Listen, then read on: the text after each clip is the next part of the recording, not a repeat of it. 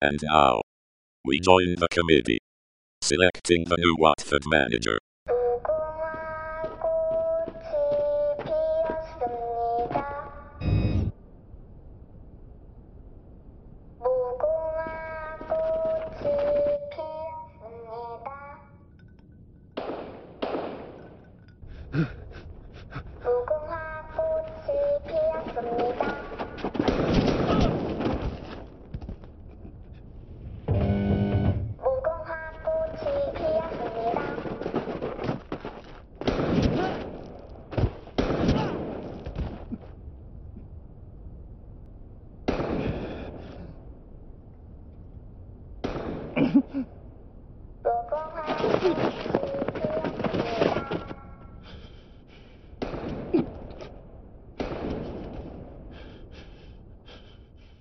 And now, live from space, the 200% podcast with Football 365 Ian King and Edward Carter.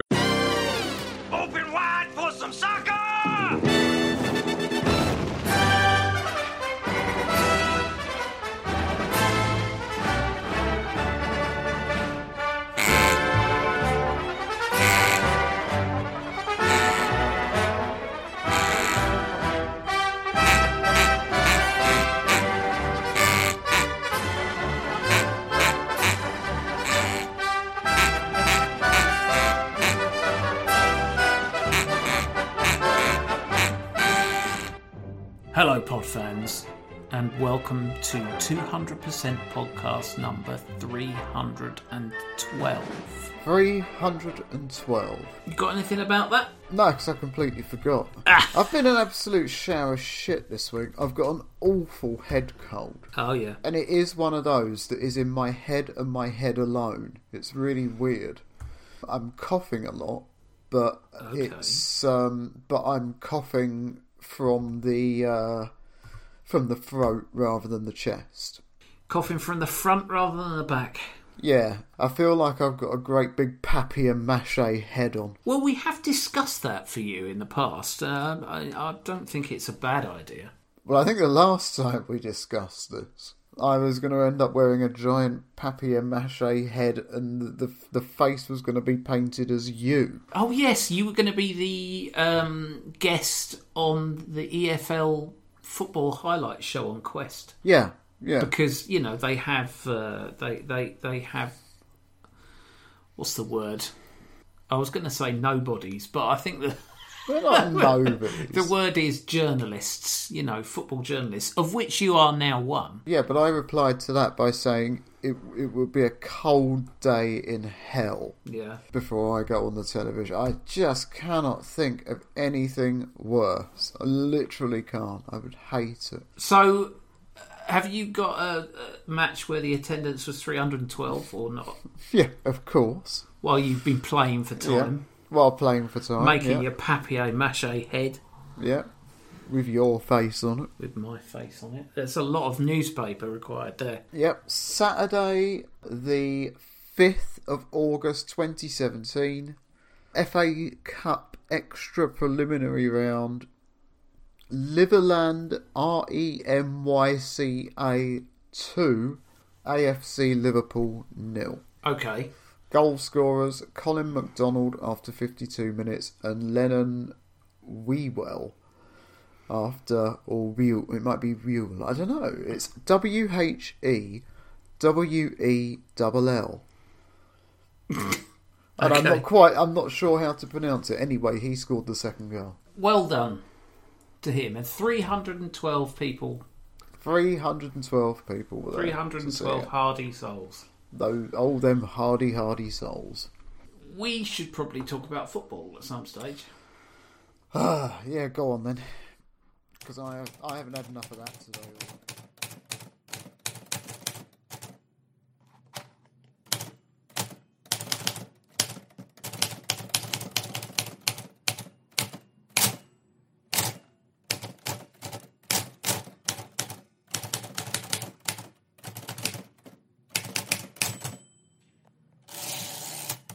In the absence of any better ideas, uh, and and with a bumper crop of listener questions. This episode, I think, is going to be very much a, a listener question heavy Driven. affair. Uh, but uh, some of the listener questions that we, we've been asked did touch upon some of the major topics Yeah. of discussion of the week. I'll tell you what, I do. Um, I completely forgot what I was going to say. a fucking idiot. I got distracted by something. I'm not even sure what it was.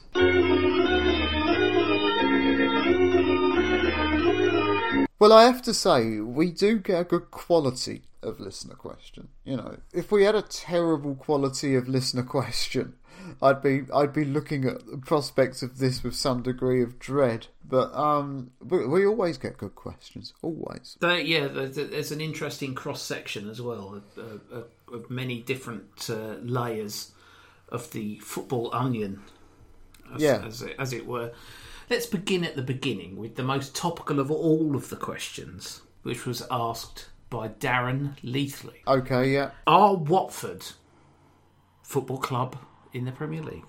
Are Watford now caught in the same space as Norwich City, Fulham, and West Bromwich Albion? Not good enough for the Premier League, too good for the Championship. Well, I mean, that's something that is ultimately self perpetuating now because of parachute payments. You know, there there isn't some sort of magic formula by which teams bounce between these two divisions. They are genuinely in that space because they're, they're not good enough to stay in the Premier League. But at the same time, they have such a huge financial advantage Yeah. over the clubs uh, in the championship that it's going some to really get it wrong. The financial gulf is just absolutely enormous. There was one season when one of the seasons when Aston Villa were in the um, in the championship, and I forget who the lowest team placed team was. It might have been Rotherham. I'm not sure about that, but their average weekly wage for a player was something like 11 or 13 times as much. That is a level of inequality that does not exist in the Premier League. Yeah. The best paid players in the Premier League are not on 11 to 13 times the average. They might be on 4 or 5 times the average. It is a vast gulf in resources. So Watford are in that league, and that league is starting to kind of solidify. Yes. And I think it kind of suits them perfectly well at Watford because the Pozzos don't give a fuck about that club. Couldn't care less. It is business. But if you're going into the Premier League and making a hundred and whatever million, and then dropping back down again, and you're still getting a proportion of that in parachute payments after relegation, sounds like that's quite easy to turn into a profitable organisation. So, I mean, presumably, we can expect this liminal space filled with teams who are too rubbish to stay in the Premier League but too good to be in the Championship to solidify even further with the continual financial benefit of a season in the Premier League followed by parachute payments. Well, the thing is, these clubs have kind of got one thing on their side, which is that that financial gap is so vast that it can overcome incompetence. And one of the things about the championship is that there are plenty of other incompetent owners in the championship as well. So it's not like everyone else is a genius, you know, who's being held back. They've got plenty of ways in which they can fuck up entirely of own of their own accord. So it the whole division is this kind of weird crap fest in which almost anybody could just come good, go on a really great 30 game unbeaten run, and the next thing you know it, they're 100, 100 million quid better off. Yeah. I think that the, the Pozzos are in control of it. I think that Watford are built to survive in the Premier League or Championship. My concern is that they don't care. Yeah. And that's not a concern for the present, because if it's working for everybody, it's working for everybody. But if it turns to shit, and you're not going to convince me that this one particular club is somehow impervious to that, or, you know, to the possibility of that happening at some point in the future, unless you're claiming that, then the question becomes what happens then? Do the owners who don't give a shit when things are going well suddenly start giving a shit when things go badly, or do they take it as an opportunity to just cut their losses and run to whoever, Goodbye, England's rose. cutting their losses to whoever, yeah. and or picking the bones clean of the carcass? Hmm. Essentially, asset stripping Yeah. that baby. Big old moose carcass. Yeah, that that's my concern. And the thing is that passion on its own isn't worth anything. Mel Morris cared. Nobody denies that. But look at the fucking state of Derby County now.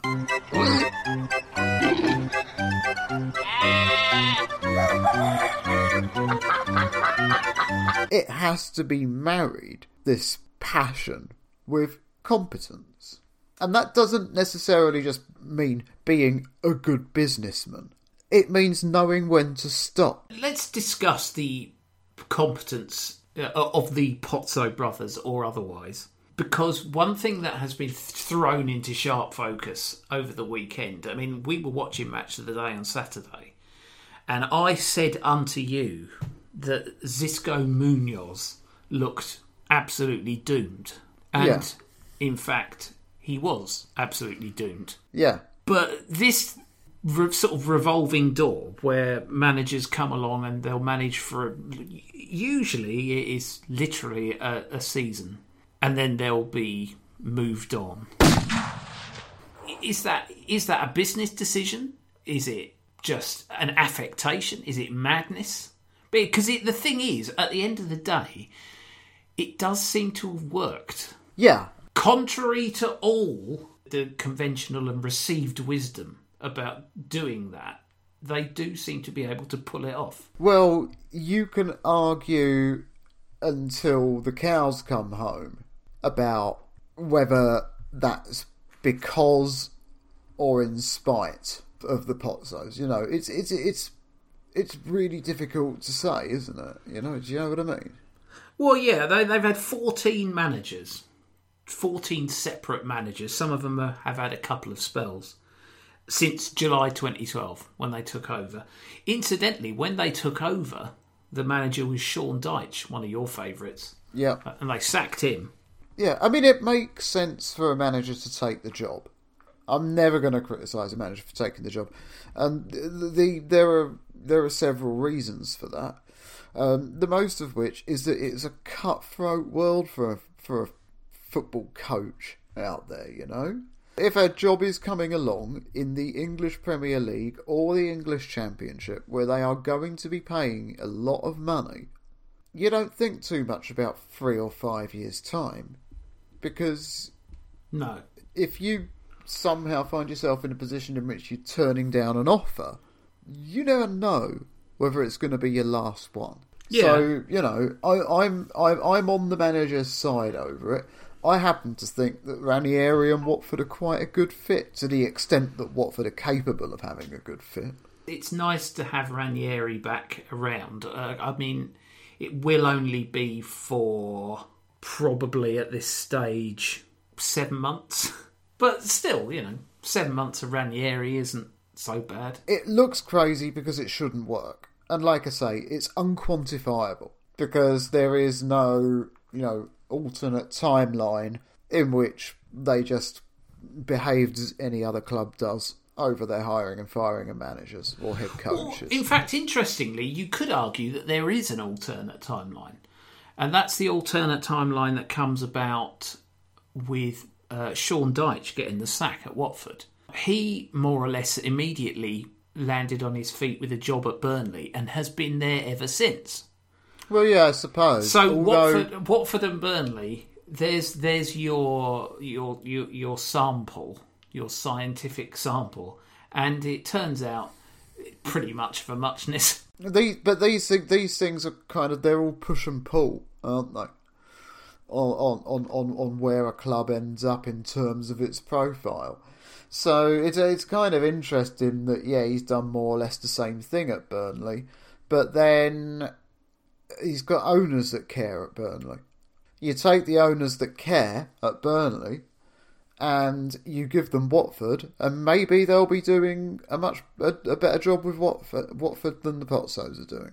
Who knows? Who knows? You know, and and I I at the end of the day can only really go with what I've heard from Watford supporters, which is that they're reasonably happy with the way the last the, the, the things have been under the Pozzos. They're aware of the rep, and they'll deal with that if it if or when it comes around. There's not a lot else you can do, really, is there? Well, I mean, if nothing else, the Pozzos have brought exciting football to Watford. Well, of course, the most exciting football moment of this century occurred at Vicarage Road.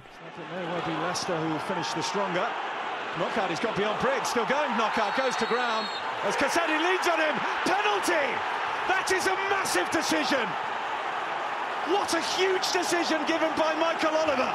I'll tell you what, I'm not completely sure about this. I'm, I'm with Gianfranco Zola. I feel that Knockaert is looking for this penalty. If Knockaert, who won it, scores it, Leicester City go to Wembley, and it's the end for Watford.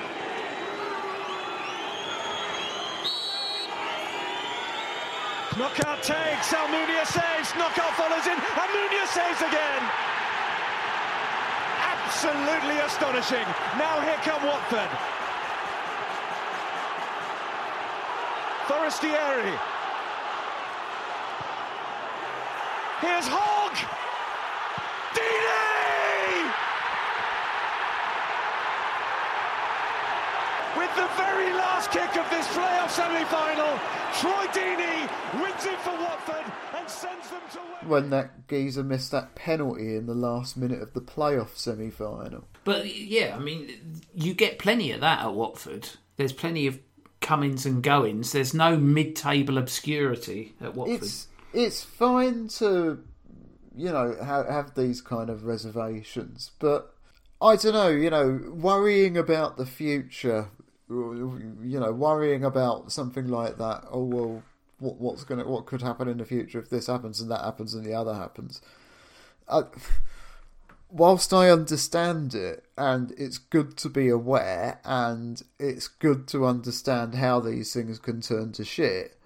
I don't. I don't think there's any point winding yourself up into a ball about it uh, because um, at the end of the t- at the end of the day, there, the the future is only something that you can deal with when it comes along. My personal feeling, as I've already expressed to you, is that there should be a sort of pop idol style democratic vote system for for, I mean, for all managers, but I think what you could use Watford as a test case because they're going to get rid of their manager anyway, so you might as well test it out. And Yeah, but have- it's been done.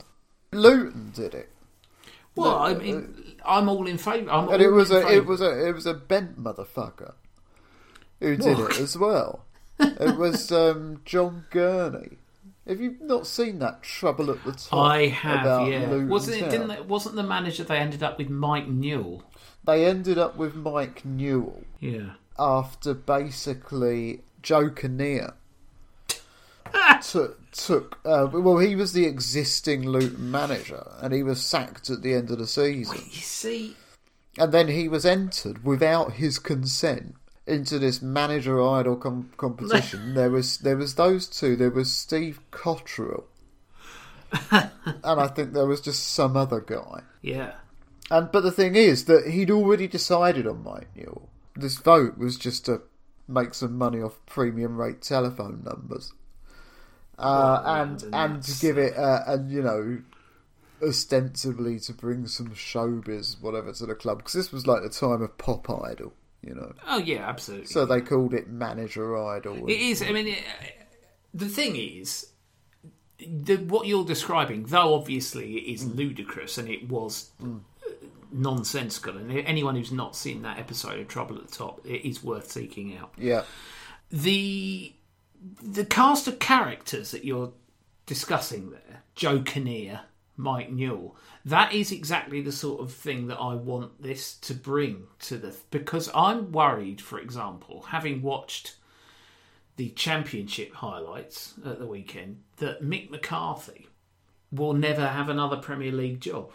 Um, I think that's you know unless he gets a team promoted. Well, he's not going to do that, is he? Well, it doesn't look Have like it's going to happen. have Doesn't look like it's going to happen. I've, I've, I've seen the state of Cardiff this season. I need to remind you that I am currently at maximum football watching capacity. Well, yeah, that is true. I'm- But I mean, but that's what I want from from this is uh, I want it to be a straight off, head to head, maybe with a debate. You know, a presidential style debate. I want to see Mick McCarthy and Sam Allardyce making the their thing pitch. is that you actually don't. as long as it's as long as it's not a club I care about, it Yeah, doesn't matter. I love it. exactly. It would be awful and fucking horrendous. and hilarious. Jesus. Anyway, next question. We've We need about- that big Mick energy. Oh, That's what we're after. The pendulum has swung once more in my favour. Our second question. This is a topical question. What with it being party conference season and ting, from Patrick Harrison. Following Michael Gove's comments that all government departments are levelling up, what should Nadine Dorries and the Department of Culture, Media and Sport do to level up football? And what do you think they will do? Um.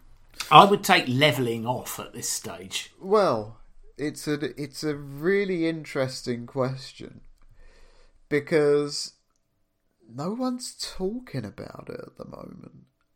Everything's in stasis. The fan led review has been completed. Tracey Crouch, who was the head of it, has submitted her findings, and they actually look pretty good. There, there is actually reason to be encouraged there.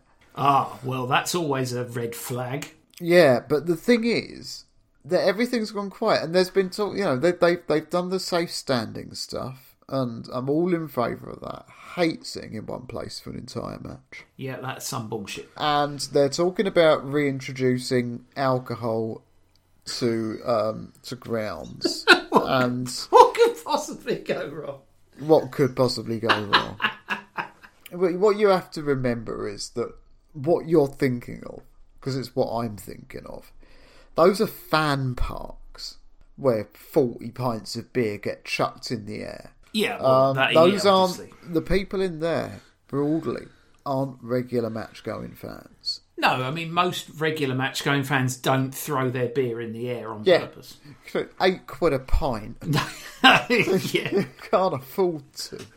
Jesus Christ Almighty, this stuff is actual liquid gold. I have reservations, but the thing is that they are reservations. I'm not outright against it. I think it is worthwhile giving it a go and seeing if people can actually be trusted to behave themselves. Bearing in mind that any single one incident at any ground, anywhere, is going to be amplified on social media beyond belief. Yeah. So, do I have reservations? Yes, I do. Because I know what British people are like. Wankers. Well, you know that that's one way of putting it. I don't, you know, I, I it they gave England a Euro 2020 final, and look what happened. Yeah. You know, do you honestly think that that we that we're so certain that we can be trusted with anything that requires a small degree of emotional maturity? I don't know. Doesn't seem very likely to me. My my concern is that these two very public, very much trumpeted announcements that better not be it. Because that's not the fucking serious issue here. The serious No. issue is that football in this country needs an independent regulator that is backed up by statute. It needs a greater redistribution of money across all clubs, and it needs to remember at its heart that it's a sport and not a fucking business and not a fucking branch of light entertainment business. Yeah, and okay. unless there is a fundamental recognition of those things, the fan led review has failed. And uh, this is our only shot. This shit ain't coming back. There, there aren't many upsides to having a populist prime minister. But one of the things that you can do is game him on stuff which actually will be popular. And Yeah. all of this shit actually will be popular. So if we have got to put up with all the other fucking terrible stuff, I'm still not going to vote for it, cunt. but what I will do is take whatever I can from it as long as it's not harming anybody else, you know? Oh well, yeah. I mean, you got to, haven't you? This is the best chance that will happen in the rest of my lifetime. The alternative to it, I, I don't know if it's something that I'm gonna, you know, want to stick around in because there are clearly cracks all over the place. The Premier League is the absolute outlier. It's like the only fucking league in the world that's making any money at the moment Yeah. what we're seeing at the moment with this perpetual talk or now perpetual talk of a European Super League is just an attempt to take ownership of it. Every time there's a crisis, somebody will try to take advantage of it in the aftermath. Somebody will try to pick it up on the cheap. There's always someone who will try to make a buck off the back of it. That's what's happening in world football now with all these uh, investment vehicles from the USA and this money coming in and nobody's quite sure where it's coming from. You know, quiet voice, loud, it's money laundering. all, all this shit going on, just these fucking vultures circling. And at the top end is this actual attempt by a tiny number of bloated beyond recognition super clubs who seem to genuinely believe that the whole of European club football should be played for their benefit. It's astonishing fucking hubris, and I hope they burn in hell. I am enjoying every single second of Barcelona's undignified fall from grace. This is what it must have been like seeing Marie Antoinette taken through the streets of Paris, you know, on her way to the guillotine. I, I, I, I can imagine. I've got a feeling now of, of, of, of, of I understand what that's like, and they fucking deserve this. It is entirely self-inflicted. They could not help themselves. They were a football club that lost any fucking vision of the value of money. They had every advantage. They were the biggest, richest football franchise on the fucking planet. More supporters than any other club. 100,000 capacity stadium. 95,000, whatever. you know, internationally famous as a mecca of world football.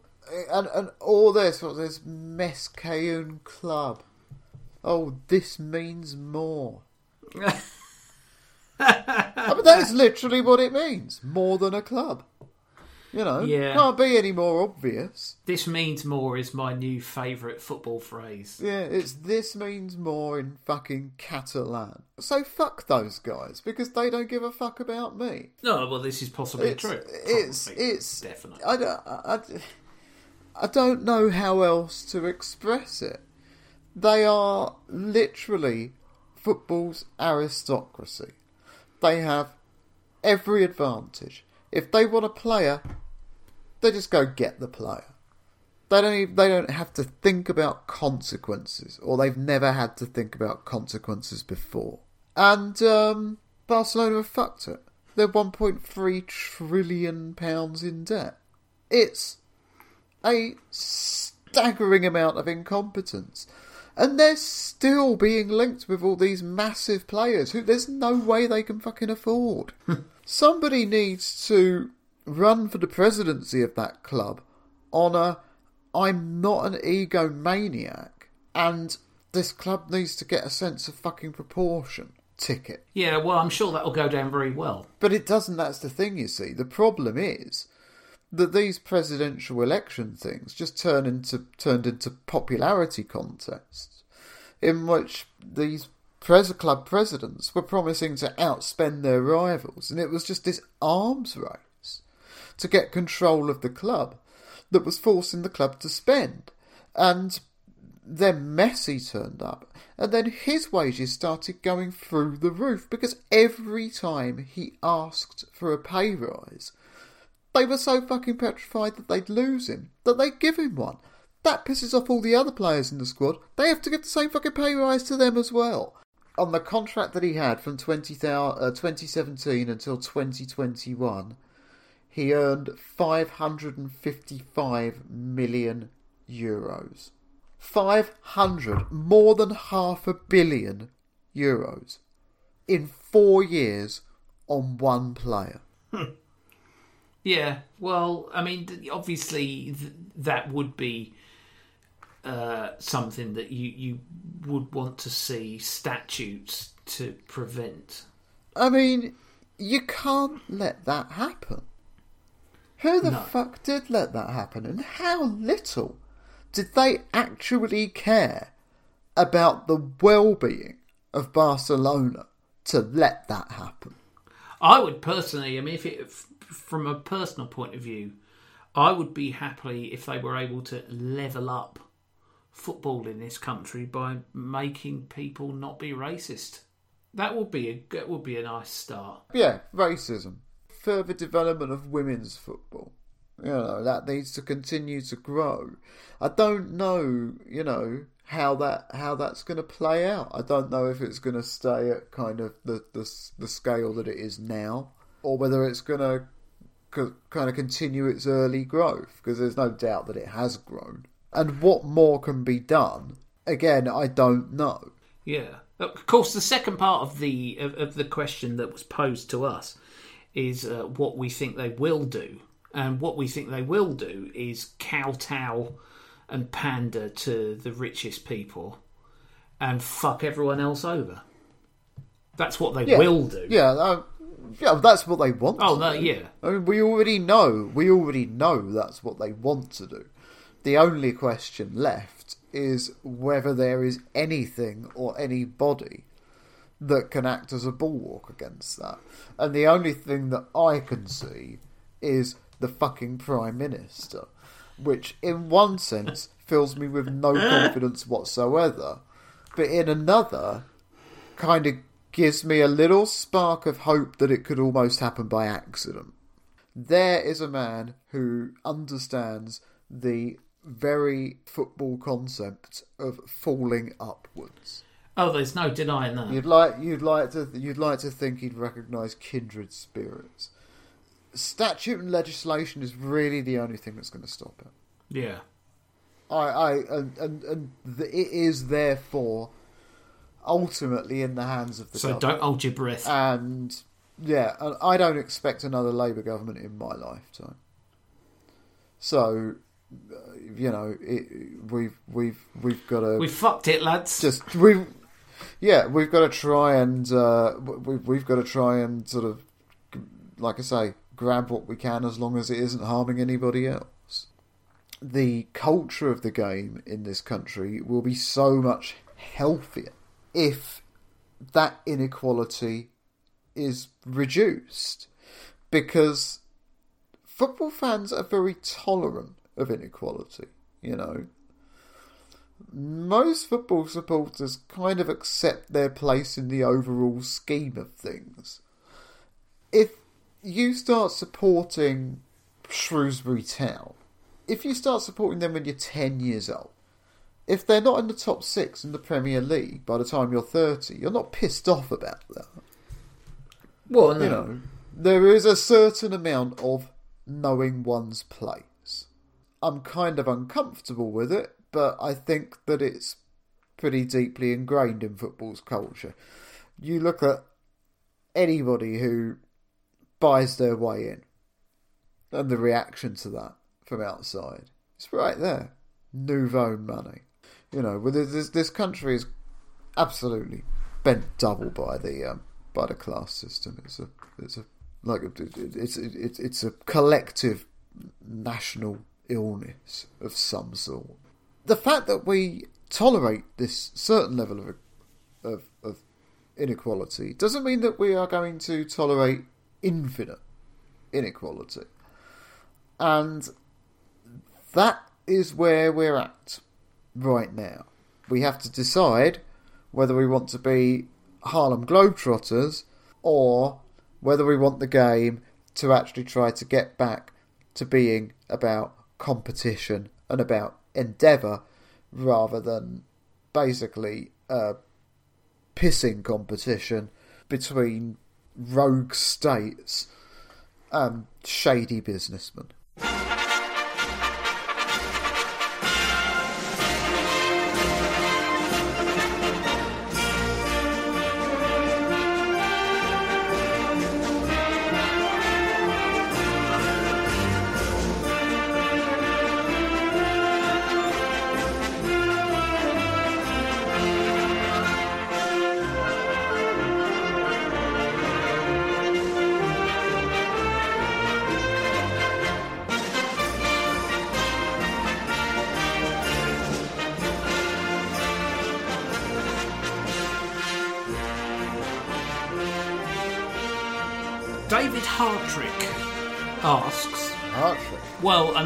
I say ask because he's more of an essay style question. Oh, is it? Graham Potter, discuss. Um, Now, obviously, Graham Potter is um, somebody who you know looms large in in in my mind, particularly as every time there's any rumor of a managerial vacancy, now he's the first one on the list. Spurs, Man United. Well, he's not. No, number one on the list for Man United is Gareth Southgate, apparently, which uh, I, I, I I find hilarious. But you know, don't say it too loudly. You know, Well- let them let them let them keep. The, yeah, but then tick- again, let them let them keep that one ticking over. Then again, I mean, Graham Potter's probably on the list for England as well at this at this He could stage. be. He could be. Yeah, And be. uh, I, I think everybody, you know, when Brighton find themselves a good manager, they should just fuck off and let us, you know. Again, it's it's the it's the inequality thing uh, rearing its ugly head again. No, like- you don't. You don't deserve. We don't. manager. Yeah, we don't get to have a good manager because that's not No, our not station in life, is it? Yep, not for long. That's the thing. That's why. I, that's why I say it's a kind of form of collective national illness. Ridiculous, isn't it? You have to surrender. You, oh no, no, no! You don't deserve nice things. Yeah. You don't know. We, we'll be taking those off the. I, I, I consider them. Uh, I consider this to be good enough for my delicate palate. But anyway, the Potter. Where do you stand on the Potter? Well, I watched Brighton's goalless draw with Arsenal on Saturday evening, and they were much the better team. Yeah. Um, well, he has got Arsenal in a voodoo-like mind grip, hasn't he? Oh, Graham. Well, Ars- Arsenal, Arsenal's post Spurs resurgence might have been a little, a little previous, shall we say? yeah. Um, they were not very, they were not very good at all, really. But of course, Brighton are doomed now that every time they fail to score in a game for the rest of their history, they're just going to get people going, yeah, XG Cup, mate, XG Cup, innit? oh, yeah. Well, it's been widely commented on that the difference between Brighton this season and Brighton last season is that they're taking their chances. occasionally. And yeah, well, no, no, this is the whole fucking point. They have one game when they don't, and everybody's getting on their back. Holy shit, they're in the top six in the Premier League. They're doing very well. You know, There's no denying. this is the thing. I mean, you, you know, you could make a case for saying that getting a result against a top six club is a good result for Arsenal, Well, yeah, You know? you could argue that. for mid table Arsenal. When pitted against a team who do give a shit and who've got something to play for and who are really, you know, Brighton are going well, they, two occasions now, they've been close to being top of the Premier League. You know? That's true. Um, and we're now in October. You know, you can't when you when you played six or seven games, you can't just put that down to it being a complete accident anymore. Well, no, but I mean, I would still say that our first target needs to be 40 points. Oh yeah, yeah, yeah, and Hartrick says that as well, Well, don't yeah, it? but you see, But I mean, that, that's that is the realistic. yeah, point. you have It to be realistic.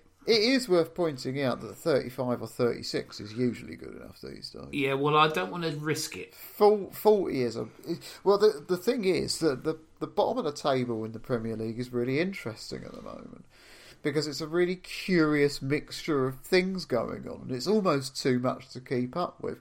I I wrote about that this afternoon and it's it's a real miasma of of different problems and little hitches and things going wrong at, at clubs. It's really interesting. At the beginning of the season, I thought it would be the three Bs who would be relegated Bright, Burnley. Brighton, Burnley, and Brentford. Right. It seems so far like only Burnley are really trying to make a competition of that. Well, Newcastle. But I mean, are- yeah, New, we, what we've got instead is, uh, you know, Newcastle and Watford, and obviously I've forgotten about Norwich City, who get relegated, uh, like breathing in and out. I saw the Burnley game, the Burnley Norwich game, and they were two very evenly matched teams. And you can interpret that as you wish. But I would say that on the basis of the fact that Norwich lost their first six games of the season straight, it doesn't say very much for Burnley that that was the case. I I don't think I'd have been worried for Burnley this time last week, but a failure to beat or score against Norwich at home indicates to me that they they might not be up for it this season. I don't know. I mean, a lot's going to depend on what happens with my man Maxwell Cornet when he comes back, because he he wasn't playing and uh, he actually came on. He came on, scored, got injured, missed this game. Yeah, it's not what you want, is it? His brief cameo appearances have been, have been impressive, and maybe he'll make a difference. Maybe he'll make a crucial difference. Newcastle are just such a shambles. I mean, Steve Bruce is just so far off the pace in terms of just the basic. If you if you were to superimpose a Newcastle team on top of another team playing, it would be like putting a black and white film on a on, on, a modern film. You know, they're just a way behind in terms of the sophistication of their movement and their tactical setup. You can see it they always look kind of leaden footed. Is this is this where somebody like Graham Potter is coming into his own? Because again, there's a. I was saying to you at the weekend, there's a lot of very unremarkable coaches in terms of big names in the Premier League. That's Yeah. not to say they're unremarkable coaches at coaching, of course. And of course, Graham Potter had a sort of middling career in and amongst the football league with a few a few Premier League appearances for Southampton Yeah. uh, and an England under 21 cap. But he's really come into his own. And this is, you know, he's somebody who is up to speed with the modern coaching strategies. I'm sure we've had the conversation on this podcast before that whenever you speak to the naturally talented, um, you'll get the same kind of vibe, which is that they don't understand how anybody can not do it. Well, yeah, yeah, yeah. It's um, and it's and and I, and I think we're all a bit like that. If you think of the things that you're good at, Oh, well, yeah, I Don't think, you- yeah, it's you know, absolutely, it's, it- it's, how on earth? I mean, I think I know that you must think that about me when it comes to drawing. well, I, I, I, I How could he? do- How could he possibly do that so badly? it does, it does make me wonder. But then again, I then remind myself that other people have different, a different set of skills. Yeah, yeah, but the thing is that that doesn't you know, it doesn't change you in that moment, does it? It doesn't. It, it's almost like a reflex reaction. It's almost like a little mental blind spot that we've got. Do you think that Steve Bruce can learn how to be a modern Pep, Graham Potter style coach? No, he's too old. But does he need to learn? It is the thing is that it's entirely natural that this should happen. If somebody's pushing 60 years old, then it's time for somebody younger to come along. Well, well, yeah, I mean, That's like just that's just a circle of life. If he the- the he is truth of the starting matter- to look a little bit tatty around the edges, isn't he? Yeah, Steve I mean the truth. The truth of the matter is that at this stage, yeah, it's time to step back a bit. Go down to the Championship or League One. Take your experience somewhere where you'll be appreciated. Enjoy it. You made enough fucking money. I think he should he just knock it on the head and go back to writing books. Well, that's an alternative. But then I read a bit of one of those books. Ah, well, they're good Fuck books. that. Well, I'm, I'm hoping that Mick McCarthy might do a similar thing. But I, I think they're in, you know, with the people we've been talking about today Steve Bruce, Mick McCarthy, Big Sam Allardyce, they belong to a generation of coaching. My view on Graham Potter is that he is not that. He is the new, the new breed, along with this. Uh, what's his name? Cooper, Steve Cooper Well, yeah, I mean, at the thing Nottingham is. Forest. Yeah. People yeah, you've I mean, never heard of before, but who play three at the back and move the ball around in a very exciting way. Yeah, I mean, I, I think that there is something, and I'm going to sound like a horrible snob, Okay. but you know, this this is my my genuine conviction. I think that there's a possibility, or a, a near a near a strong likelihood, that there are people who uh, exploit the fact that a lot of people involved in football aren't particularly bright Never. they used to call Graeme Le Saux like the professor because he read because he read the Guardian. Or at least bought it. Do you know what I mean? It, it's like it's football's idea of intelligence is not like most people's idea of intelligence. You know.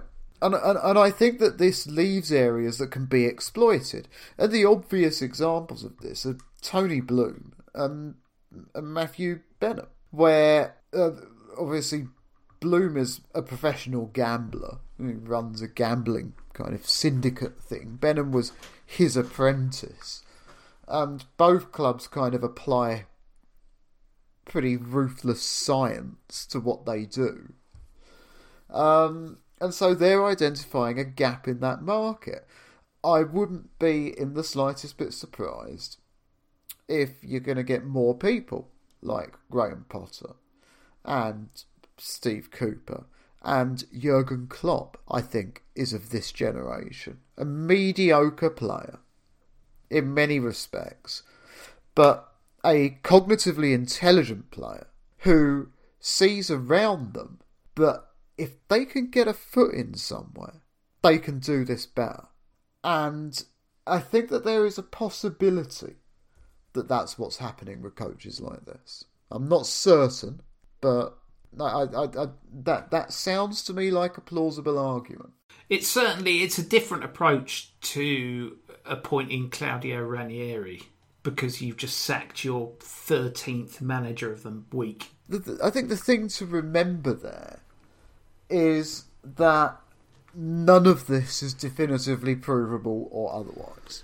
No, yeah, yeah, that is true. Yeah. And there might well be, and there have been in the past, I should imagine, very smart people who've gone into football clubs and utterly fucked it up. You know? Oh, yeah, absolutely, That, yeah. It's happened in the past and it will happen again.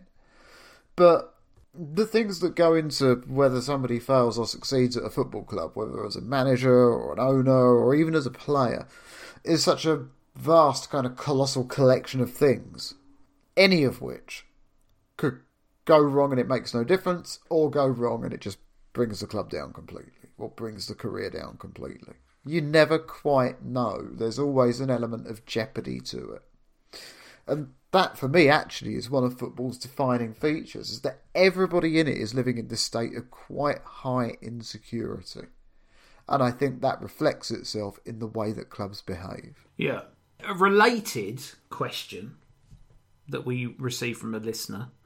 Beard Club Gary asks, How bold and fraudulent must you be in order to be referred to as a bold fraud? Well, I mean, funny you should mention that. It's difficult to put a number on boldness. Well, I don't know about that because um, I, I can. I think I, I think I might actually be able to put a number. Oh, okay. This is exciting. Because it was reported earlier this evening that a name that has turned up in the Pandora papers okay. is one Pep Baldiola of um,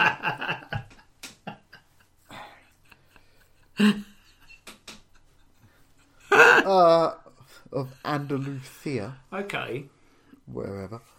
Um, there we go. Josep Pep Guardiola, an iconic figure at FC Barcelona one of the most lauded soccer managers in the world, Yep. had a current account open in the Principality of Andorra until 2012, Okay. when he took advantage of a tax amnesty in Spain, introduced by then Prime Minister Mariano Rajoy's Conservative government to regularise his fiscal situation. Until that point, the current coach of Manchester City had not declared the funds held in the account to the Spanish tax agency. Okay. That is from El País, Spanish edition. So, um, you know, I don't know how much how much baldness does it take to be a fraud.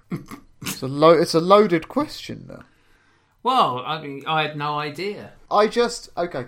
I, I, I- need to basically strip this back and just say that I just find it funny.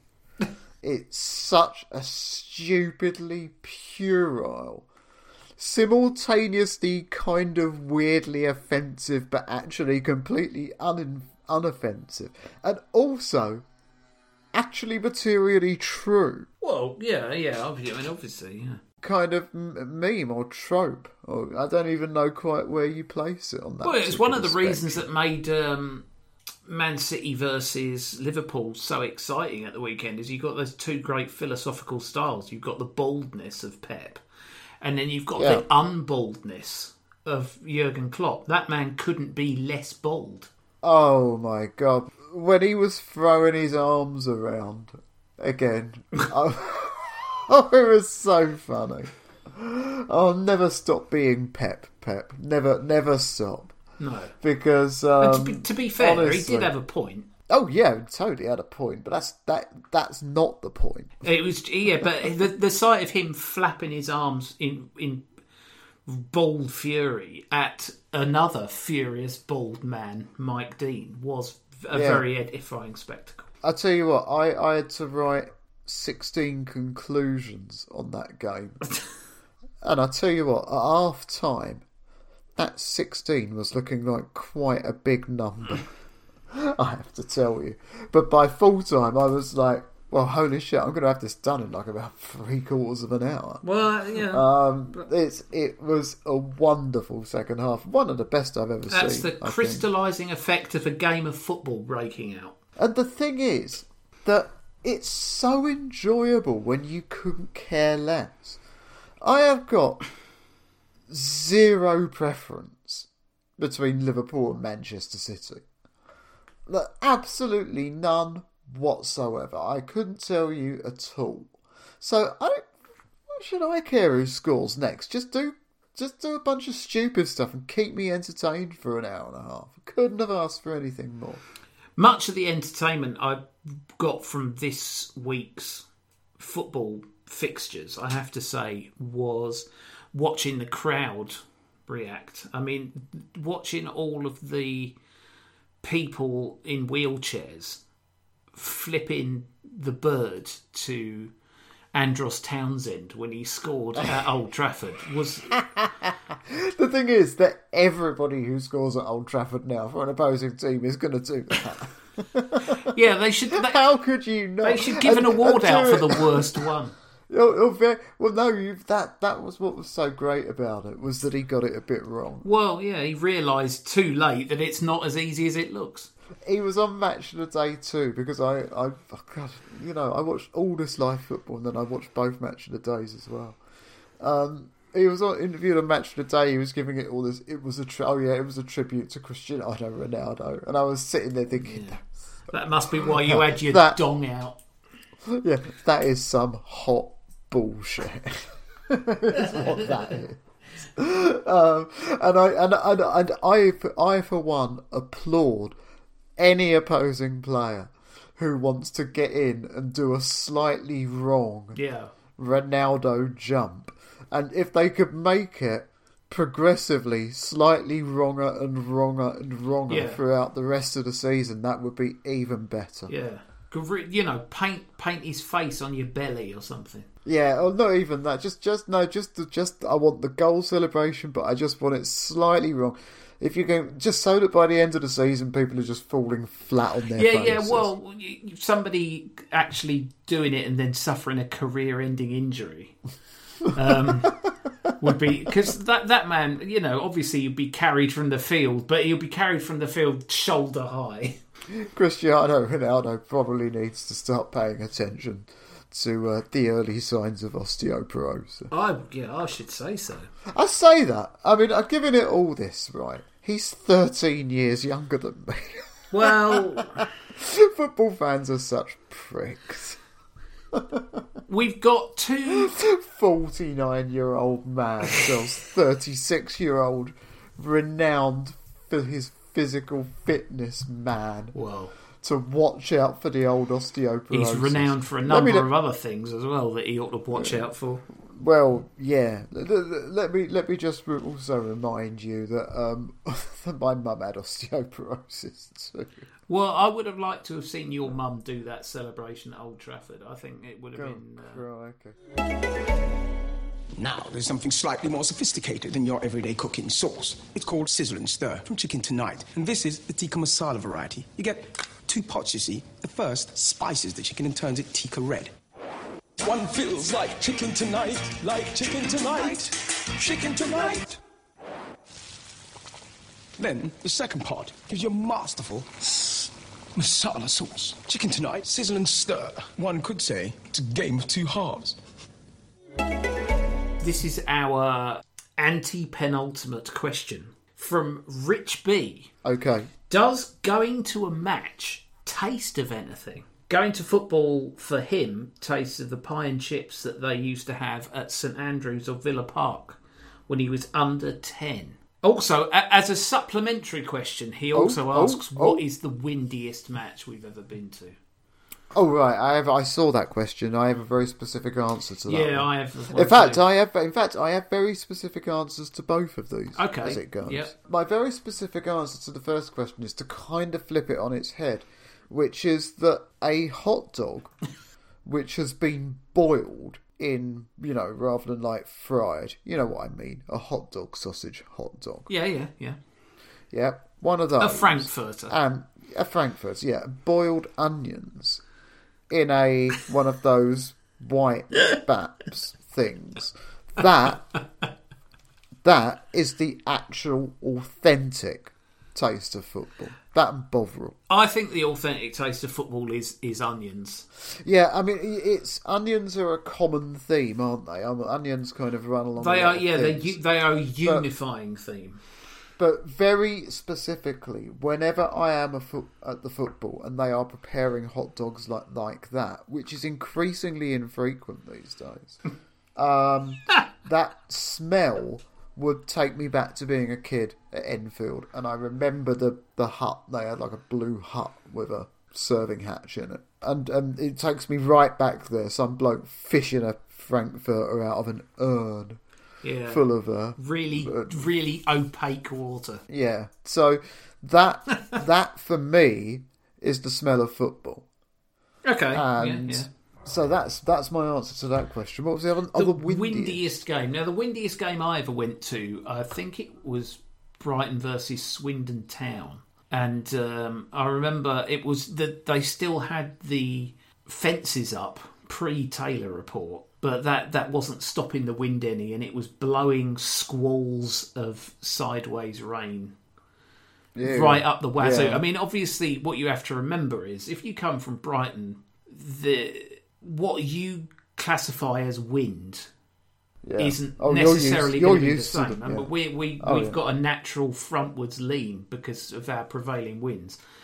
But even th- that was that was bad. I do like a non-league game where it's windy and that you get. I went to one at Worthing once where they had sort of uh, those those twisters that were just taking the ball up into a little thermal of their own. And it, it wasn't coming down. Or where the goalkeeper takes a goal kick and it go go loops up and then comes back Yeah. like a like a like an aircraft. There's nothing- the, nothing like a- watching a- attitude wrong. goalkeepers shit their pants because of the what their own goal kick has just has just done. Well, well, my answer to that is actually uh, a game that I played in. okay. Uh, when I played Sunday League, one of the pitches that we played on, in fact, probably the one I played on the most, was uh, called the uh, Cunningham Hill Playing Fields. And it was kind of this funny little ledge almost overlooking St Albans, which is a hilly place, you know. Um, Cunningham Hill was it was it was steep, you know. From where from from this, it, it was a relatively small playing field, and it had three football pitches on it and uh, we were on on on one of the end ones, and uh, so we were in a and we were in a cup quarter final, a League Cup uh, knockout cup quarter final uh, against this team, and this wind on this morning must have been a solid forty miles an hour, and it was blowing from one end of the pitch to the other. Yeah, well. So our captain won the toss, and we went for the wind in the first half. Let well, the you know the thinking was Yeah. let's take advantage of it while we're fresh. I have a horrible feeling that what happened at half time is that wind changed direction. No, no, no, no. We were winning five 0 at half time. Oh, well, there you go. Wind assisted. I was in goal. I was in goal in this game. And from the moment we went out for the second half, because the thing is that when when the wind is on your back, you don't actually notice. You know, it doesn't push you forward. No, you just feel You like don't- everything's working out your way. Yeah, yeah. You you just notice that when you kick the ball, it goes a bit far further. I mean, during the first half, I took a drop kick that cleared the length of the pitch. It bounced, but it cleared the length of the pitch. You trust me when I tell you that I cannot ordinarily do that. Like like Dave Beasant. Yeah, it was about. I mean, it was about fifteen yards wide of the goal. But if it had been central, Yeah. it would have gone in. That would have been the highlight of your life, right there. that would have been the ad- I would have ret- I, I would have retired on the spot. um, as soon as we're playing into it, you feel how bad it is, and it's like, oh shit, I've got forty five minutes of this, and they got it back to five four with about. 10 minutes to go and we were absolutely like 11 players in the 6 yard area i I actually played in conceding four goals, one of the games of my life in, in goal. And then, with about five minutes to play, one of ours just got the ball and broke around about 50 yards on his own and, and won it. Uh, and we won the game 6 4. But I will never forget that because, particularly the first five or ten minutes of the second half, and they got one back, and it's like, right, okay, we're still three up. And then suddenly it's 4 2 five minutes into the second half, and it's a, then it's an hour and it's four three, and you're starting to you're starting to go. You're Yeah. starting to You're starting to feel that wind pulling the skin off of your bones. exactly yeah. It doesn't feel very nice anymore. No. And uh, and and I I was actually thinking the other day about how many matches I must have played overall, and I've got no idea. Easily more than five six hundred easily. But how many of them I can remember any detail of whatsoever? it's practically none. But that match, that match is a match that I do remember.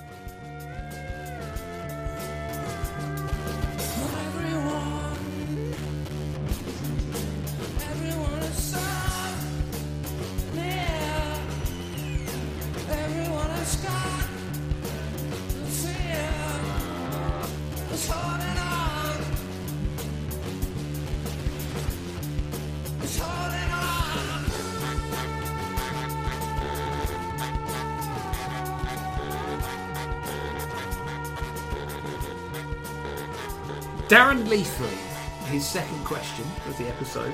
Okay. Which currently employed manager could do a job as a slaughterman or HGV driver to help the UK out of its current mess? Bearing in mind that he considers Sam Allardyce obviously to be a given. Sean Dyche. Now, yeah, I can. I whi- which one specifically? Sean Dyche looks like a butcher. He does look like a butcher. he does look. You can see if you put him in, coat. put him in, put him in the whites, stick him behind a counter. Yeah. There you go. He, uh, he just does, and, and that's fine. You know, perfectly reasonable op- occupation. I was bemoaning the other day that, that Peter Sutcliffe had left us because we could have used his HGV driving skills. Well, they that would have come at a cost. It would have come at I a don't, cost. I don't think they. I don't think they would have let him out of Broadmoor. But then So again, I, I don't think. I don't. I don't think that they're planning to it- um, lower the threshold To for, for. HGV licenses so low that they will release the criminally insane. not necessarily yet, but No. it coming. I think, yeah, I think Sean Dyche is would be an excellent slaughterman. It's difficult to really think about HGV drivers. I mean, I can't imagine any current major sort of big name football star in this country pissing in a bottle. Well, if he was employed, I'd say Tony Pulis. But I don't think Oh, he is oh, at the moment. Tony, Pu- yeah, well, Tony Pulis actually could have done either. I think he would be a good It's slaughterman. because he's all. It's because he's always wearing a baseball cap. You see, but then he's always got a tan, hasn't he? So you know, just as easily he could be a nightclub owner. Yeah, you're only allowed to have a tan on one arm if you're a HGV driver. Yeah, that's true. That is I think Jurgen Klopp has started wearing a baseball cap. I don't know whether or not he's trying to angle himself into um, HGV. I wouldn't have. I wouldn't have thought so. But isn't he into like heavy metal? Isn't He is, Isn't isn't he? having Yeah. an HGV driving license sort What? of part of that? what? I don't know. You have some really strange views of people. You really do. Like you know, they your preconceptions of people don't come through that often, but when they do, they're always What weird. people who like heavy metal uh, have all got HGV driving license. Yeah.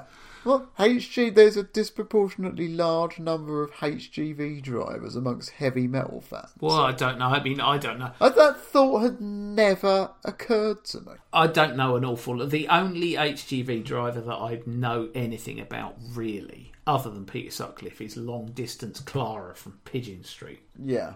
Right. And I know that she was untypical. Uh, listen, listen to the 200% podcast for two middle-aged men talking about things that they don't know anything about. Well, here's some. This is our final question, and this is something that you might know something about because if anyone has seen Threads a lot, it's you. Chris Nelson asks, which player, current or former, would survive longest in a Thread-style scenario? So you're looking really for a hunter-gatherer, aren't you? Well, yeah, I mean, uh, I At the end of the day. at the end of the day, yeah, I mean, in a survival situation with extremely diminished resources, you're going to need someone who's canny.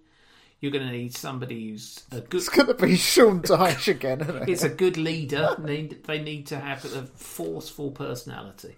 I'm, I'm thinking more now in terms of um, The Walking Dead than I am Threads. Yeah. But I mean, obviously, Threads is an even more extreme survival condition because everything's radioactive and or on fire.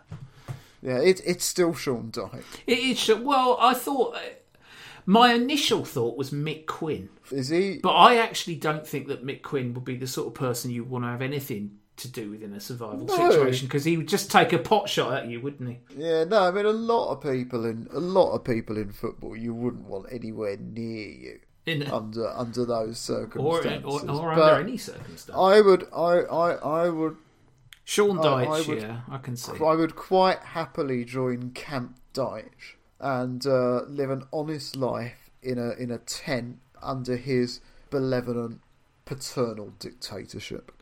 Yeah, I personally, I think I would like to join Camp Nevin.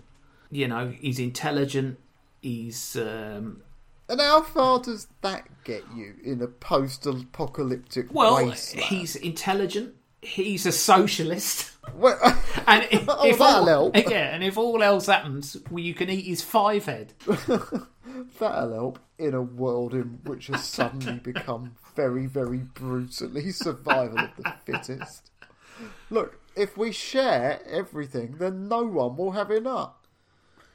What if we eat you? Well, I, if I were to eat, if I, Pat if Nevin. Pat Nevin. yeah, I know, but if I, I would use, I, would- I want him as a leader. But if I were to have to choose a modern day footballer to hang around with, with the point of view that we're going to eat him, probably Lukaku.